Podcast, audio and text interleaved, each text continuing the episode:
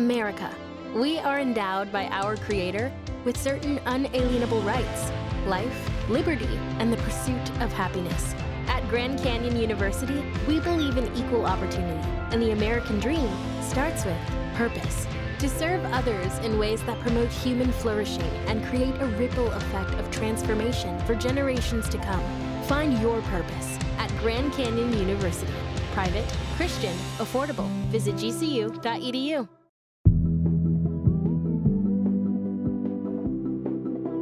I knew that if I didn't donate my kidney one day, that it would probably nag at me my entire life.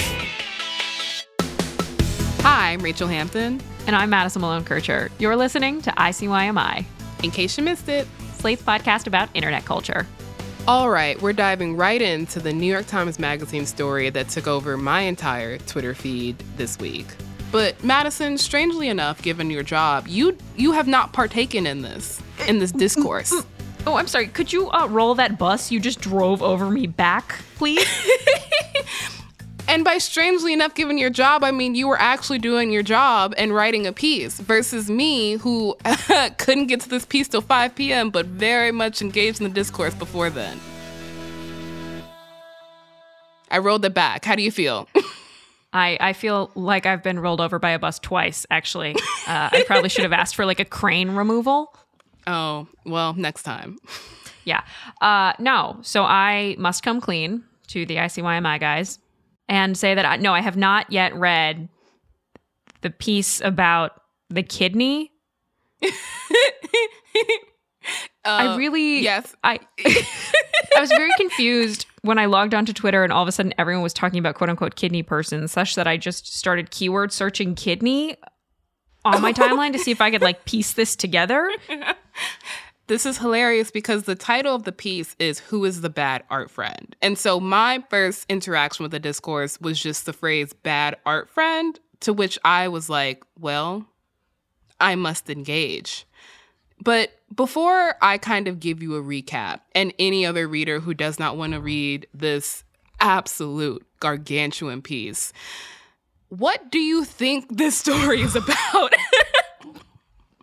Okay, based solely on what I have gleaned from Twitter and Slack, my understanding is that there are two women, yes. one of okay. whom needs a kidney. Uh, okay.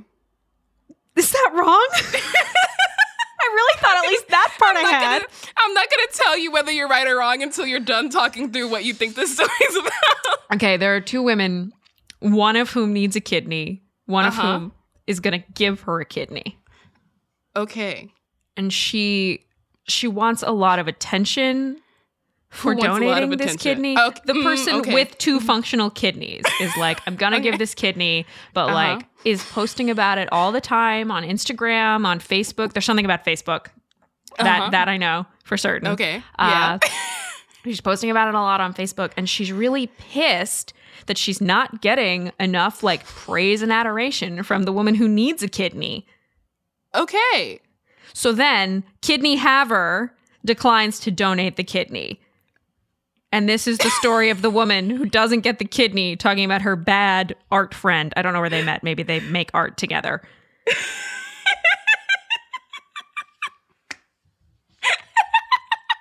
I'm also envisioning something like, you know, the final scene of Charlie the Unicorn? Uh huh. Why Or are we bringing this back? Uh huh. Because they, they rob his organs. Oh, uh, what happened?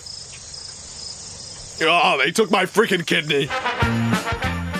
They do. They do. This is true. Um, Madison, I mean, I can't blame you for not knowing what's going on because you're basing it off of tweets, but I'm sorry, the story, you got three things right. You got two women, one of them has donated a kidney, and Facebook is involved. There you Oh, wait, go. she actually donates the kidney? yes. Man, I don't know anything. Okay, Rachelle, I was clearly wrong. Uh, so let's correct the record.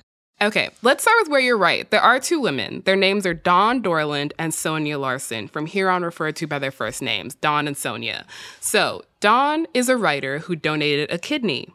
But the thing is, she wanted everyone to know that she had donated a kidney, which, to be fair, if I had donated a kidney, I would also make it my entire personality. But she started, Madison, she started a whole private Facebook group to keep her friends abreast of said kidney donation. And it wasn't like people asked to be in the Facebook group, she just added them in. One of the people in this Facebook group is Sonya. And I'm going to put heavy air quotes around friends. Uh, they're not their Facebook friends, but they were both part of this thing called Grub Street. Like the New York Mag food vertical? Okay. That is a that that is an accurate thought, but no. It is not the New York Magazine food vertical. It's like this Boston writing community. Have you heard of Catapult in New York? It's kind of like that, where you pay like $500 for like a 10 week course about like fiction writing or like essay writing or whatever, and some writer teaches you how to do that. But theoretically, it's also a community. So they know each other from this. Sonya also had a group chat that was a smaller version of this writing collective called um, Chunky Monkeys. Can I ask a question? Mm-hmm. Sonya doesn't receive a kidney, right? No, no. Sonya has fun- both her kidneys are functioning. She's comp- she does not receive the kidney. The person who received the kidney is, I believe, an Orthodox Jewish man that Dawn has met before. So like he's living his best life with his functional kidney. I wish the best for him. I hope he does not get involved in any of this discourse. But Sonya, importantly, is more accomplished and published than Dawn. And by more accomplished, I mean she has like an essay in like Best American Short Essays or like whatever. And she's also friends with Celeste Ng, who is also in this group chat. Celeste Ng of Little Fires Everywhere fame, correct? Yes. Mm hmm Am- among among other titles. All right, so we're, we've set the stage. These are the two women, these are the connections to each other.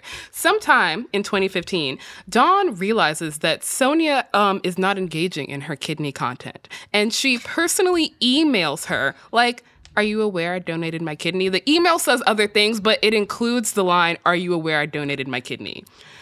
Does Sonya reply being like, "Are you kidneying me?"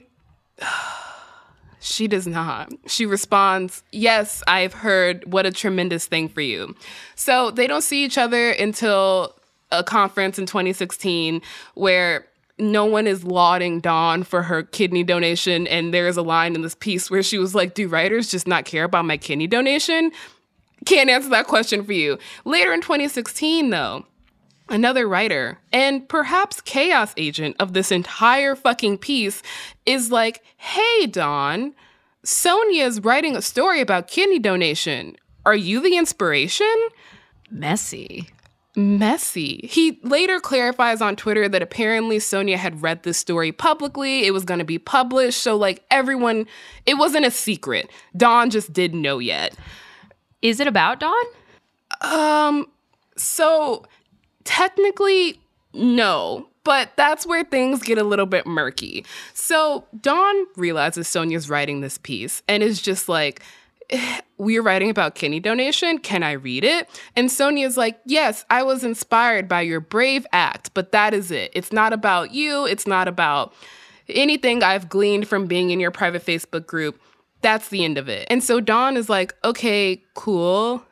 So, the writer of the piece, Bob Kolker, then goes on to kind of describe what this short story is about.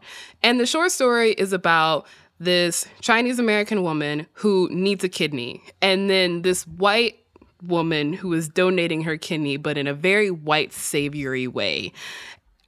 And it's kind of about the tension between the two.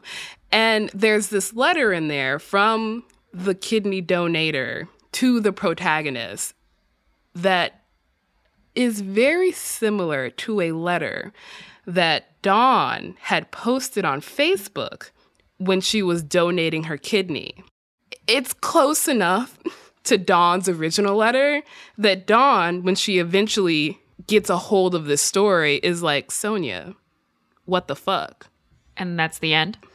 No, it's not. So at this point, Dawn gets a hold of this story and is like, You're plagiarizing my words from Facebook. And she emails any writing fellowship Sonya has ever had saying, Do you support a plagiarist? She goes full Karen, is what I'm saying.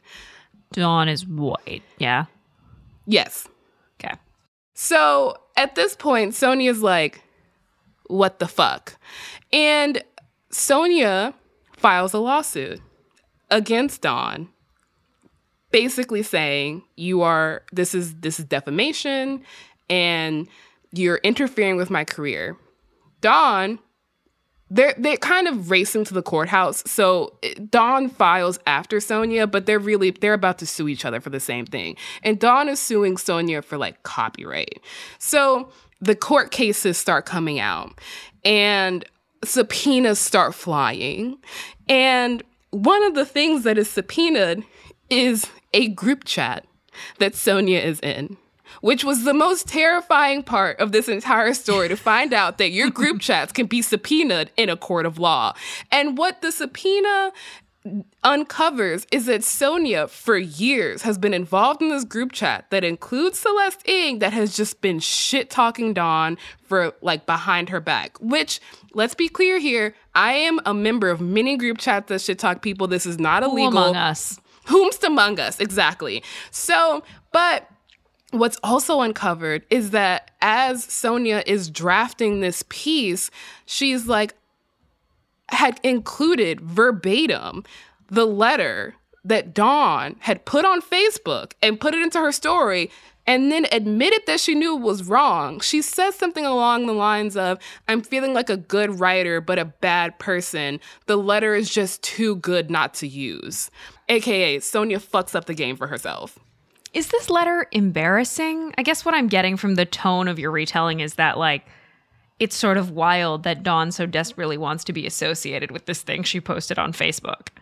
I mean, she posted it on Facebook, so how wild is it? I mean, it's a little gauche. If I saw someone post it, I would kind of, I would cringe. I'm gonna, I'm just gonna read it to you. That's the only way you can really get what's happening here. This is a snippet of it. Personally, my childhood was marked by trauma and abuse. I didn't have the opportunity to form secure attachments with my family of origin. A positive outcome of my early life is empathy, that it opened a well of possibility between me and strangers. While perhaps many more people would be motivated to donate an organ to a friend or family member in need, to me, the suffering of strangers is just as real. Okay, that's a lot to unload on a person who also is clearly experiencing a medical crisis. Yes, that, yeah it is, I think, to us, you know, this is not something I would want to be associated with. But when you think about the person who would also start a private Facebook group to talk about their kidney donation, this makes sense, you know? Well, I think the only recourse here is for me to actually uh, read this thing. So we're going to take a very long break. Rachelle's going to take a nap. I'm going to read Bad Art Friend in the New York Times Magazine. And when we come back, we're going to discourse on the discourse. We're going to decide who actually is the bad art friend? In the end, were we all the bad art friend all along?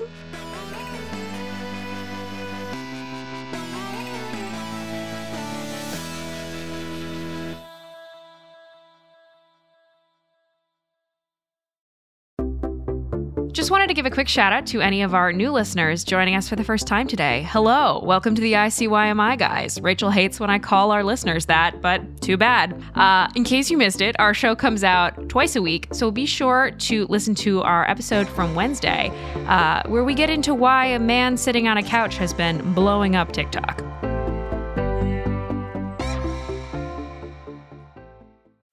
Tired of not being able to get a hold of anyone when you have questions about your credit card? With 24 7 US based live customer service from Discover, everyone has the option to talk to a real person anytime, day or night. Yes, you heard that right. You can talk to a human on the Discover customer service team anytime. So the next time you have a question about your credit card, call 1 800 Discover to get the service you deserve. Limitations apply. See terms at discover.com/slash credit card. Without the ones like you, who work tirelessly to keep things running, everything would suddenly stop. Hospitals, factories, schools, and power plants, they all depend on you. No matter the weather, emergency, or time of day, you're the ones who get it done. At Grainger, we're here for you with professional grade industrial supplies. Count on real time product availability and fast delivery. Call clickgrainger.com or just stop by. Grainger for the ones who get it done. This episode is brought to you by Progressive Insurance. Hey, listeners, whether you love true crime or comedies, celebrity interviews, news, or even motivational speakers, you call the shots on what's in your podcast queue, right? And guess what? Now you can call the shots on your auto insurance too. Enter the Name Your Price tool from Progressive. The Name Your Price tool puts you in charge of your auto insurance by working just the way it sounds. You tell Progressive how much you want to pay for car insurance. Then they'll show you a variety of coverages that fit within your budget, giving you options. Now, that's something you'll want to press play on. It's easy to start a quote, and you'll be able to choose the best option for you fast. It's just one of the many ways you can save with Progressive Insurance. Quote today at progressive.com to try the Name Your Price tool for yourself and join over 28 million drivers who trust Progressive. Progressive Casualty Insurance Company and Affiliates. Price and coverage match limited by state law. All right, we are back, and I am newly up to speed on Kidney Person. So while you were reading this, again, 19,000 word piece, I decided to do a little digging because though this piece is ultimately about two narcissists on different scales, what I came away from this piece with is what the fuck do I do to avoid getting my group text subpoenaed in a court of law? Rachelle read this whole piece and was like, ah, it's about me. I am the bad art friend. No, I- I'm just like, you know what I don't need? This kind of stress in my life. And what I found out is that living on the internet and being connected in this world brings this kind of stress into your life because the courts are extremely behind in terms of digital privacy laws. Disclaimer if you are our lawyer listening to this, we are not giving out legal advice. We're just just chatting. So, iMessages, importantly, are encrypted, which means that Apple, the company, does not know what you are texting to your friends. This is good to know because it means that a subpoena to Apple will not reveal your chat logs. And here's the part where I tell Rachelle that we are professional reporters. And the short answer to this is delete your messages. Don't write anything down and use Signal. Yes, yes. Madison is correct. The short answer to this is like in a group chat, if you want to avoid anything being subpoenaed, you have to set up a retention policy, which means that you and your friends need to come to an agreement that every 30 days you're all going to delete your group chats, not just from your phone, but from your laptop and any other device that gets your iMessages. Otherwise, they are open for discovery. However, if you delete all your stuff right before a court case, that is not allowed. You cannot do that. So, the regular policy is the only way to keep your shit from getting subpoenaed. Rachelle, we both know we're not going to do that. So, to everyone listening, stay tuned. Our our shit texts will probably be read in open court at some point in our lifetime. Now that we've given you the tools, whether you choose to use them or not, I probably won't. It's now time for the most important part the discourse. TM. So, Rachelle, who do you think is right in this story? The thing is, this is my favorite kind of story where no one is correct. Everyone, to varying degrees, sucks. And I think, as a consumer of news and someone I consider, you know, media literate, that we don't have to decide who is the worst here. But the thing is, Bob Kolker, the author of this piece, really does a great job of not really coming down on one side. And I, I think we should all take a note from that because Sonya fucked up. And she knows that she fucked up. She took this letter, she admitted she felt bad about it. And also, importantly, she doesn't like Dawn, but would never tell her this. And so instead decided to write a story about someone that she does not like, that she seems to think is unstable in some ways. To which I would say, if you're gonna write about someone in your life, maybe don't do it to the person that you think will be the most annoying about it. I don't know. Seems self protective. So that's my take. Madison, what's yours now that you've read it?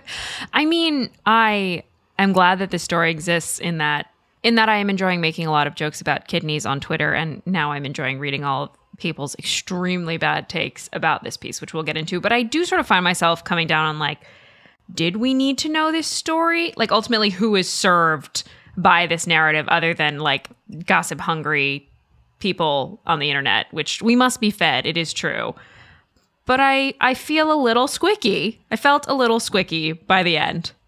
Rachelle, what was the most annoying take you have seen on Twitter? I'm now rapidly trying to catch up. So there's this knee jerk defense of Sonya Larson, which by the end of the piece, it's clear that she feels stalked and harassed by Dawn, which I cannot imagine.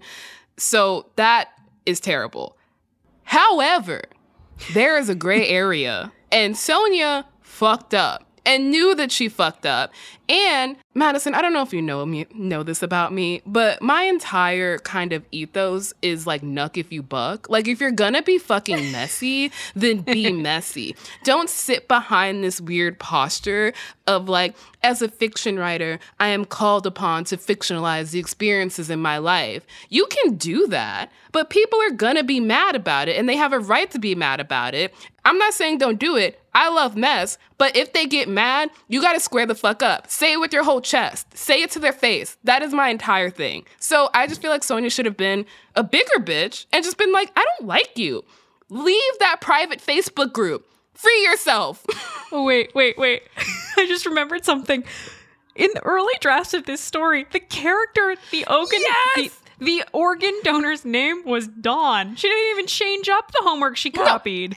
Exactly. And like I think that fact only came out through discovery. So to be fair, I'm sure like the first drafts of most people's novels have some incriminating evidence in them that we wouldn't want discovered in an open court of law. But come on, Sonya, you can't sit here and pretend like you did not base this character in some part off of this woman and that if she recognized herself in it, that it's somehow her fault. You wanted her to. You used her letter from Facebook that she posted in a private Facebook group that you were in you don't deserve to feel stalked or harassed for that. I will like I just want to be clear here. Like that is not So those are the worst takes. Let's move to a more uh positive space and say what was the best take you saw about this story? there were several conversations I found interesting about relationships where and we have all had them, right? Like there were there were moments in reading this piece where Dawn clearly thinks she and Sonya are good friends. And Sonya mm-hmm. is clearly shooting off these emails like, oh, whatever, whatever. This mm-hmm. bitch. But we've all as humans experienced that, right? And there is something so like acutely stinging about what one does in a relationship where up until a point you've done nothing wrong you think you're friends with a person and they're just like nope i was never friends with that guy Yeah, it's it's parsing the line between acquaintances and friends, a line that is made harder to parse by social media, where all consumption of somebody else's content it kind of equalizes in a way. So your best friend sees your Instagram post in the same way that someone you met at a party five years ago does. So the the sense of scale is very hard to parse.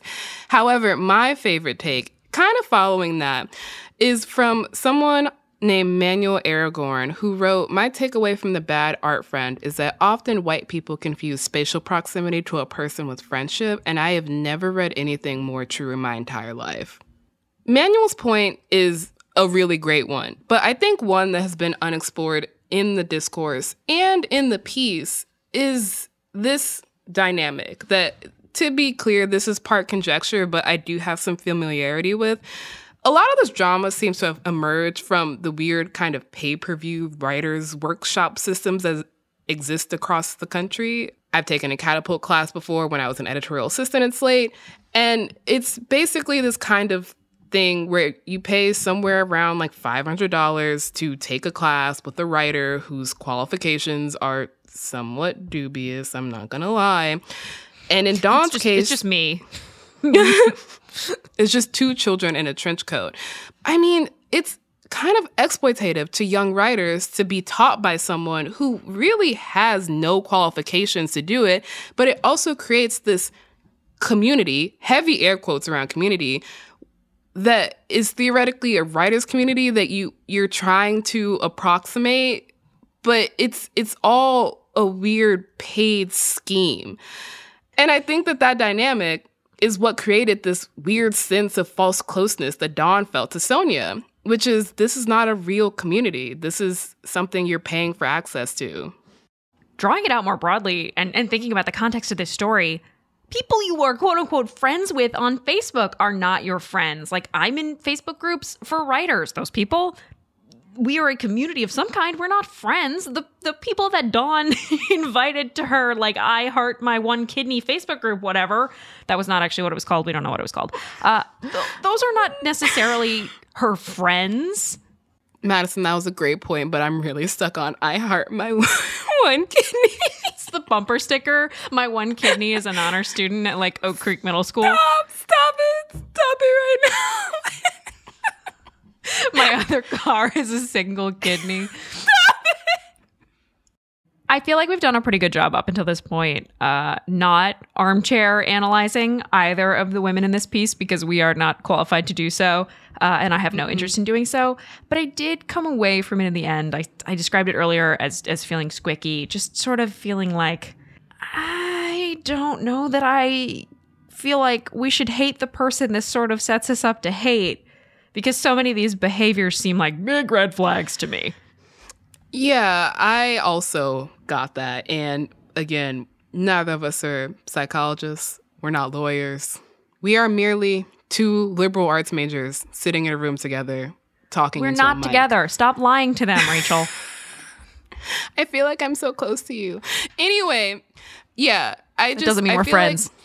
damn. Anyway, a lot of Dawn's behavior is just clearly it's not the behavior of someone who is well.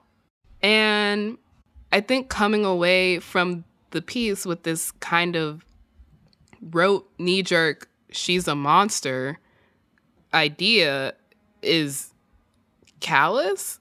That doesn't excuse any of Dawn's behavior, but I really feel like the way most people should come away from the story is feeling a bit squeaky. I think that's the point.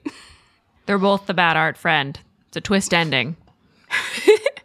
And now, to make light of everything we just talked about, the funniest tweet about this entire thing, I must read it to you, comes from Aubrey Hirsch, who wrote, Are you ready? Kidney got out just in time. That maybe un- undoes the narrative we just uh, laid out, but that's really fucking funny. Like, you know, the other kidney is just sitting there, like, damn, it could have been me. Rachelle, yes. would you give me a kidney if I needed one? Yeah, of course. But you would have to listen to me talk about it for literally years. I choose death.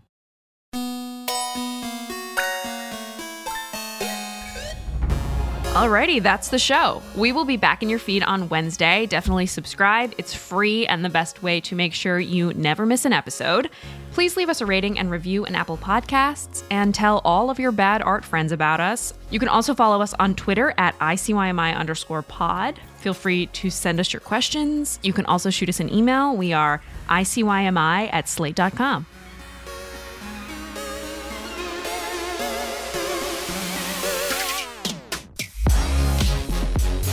ICYMI is produced by Daniel Schroeder. Our supervising producers Derek John, Forrest Wickman, and Allegra Frank are our editors, and Alicia Montgomery is executive producer of Slate Podcasts. See you online. or in a Facebook group. I really meant to make a you're in for a something joke and I just forgot. I'm so glad.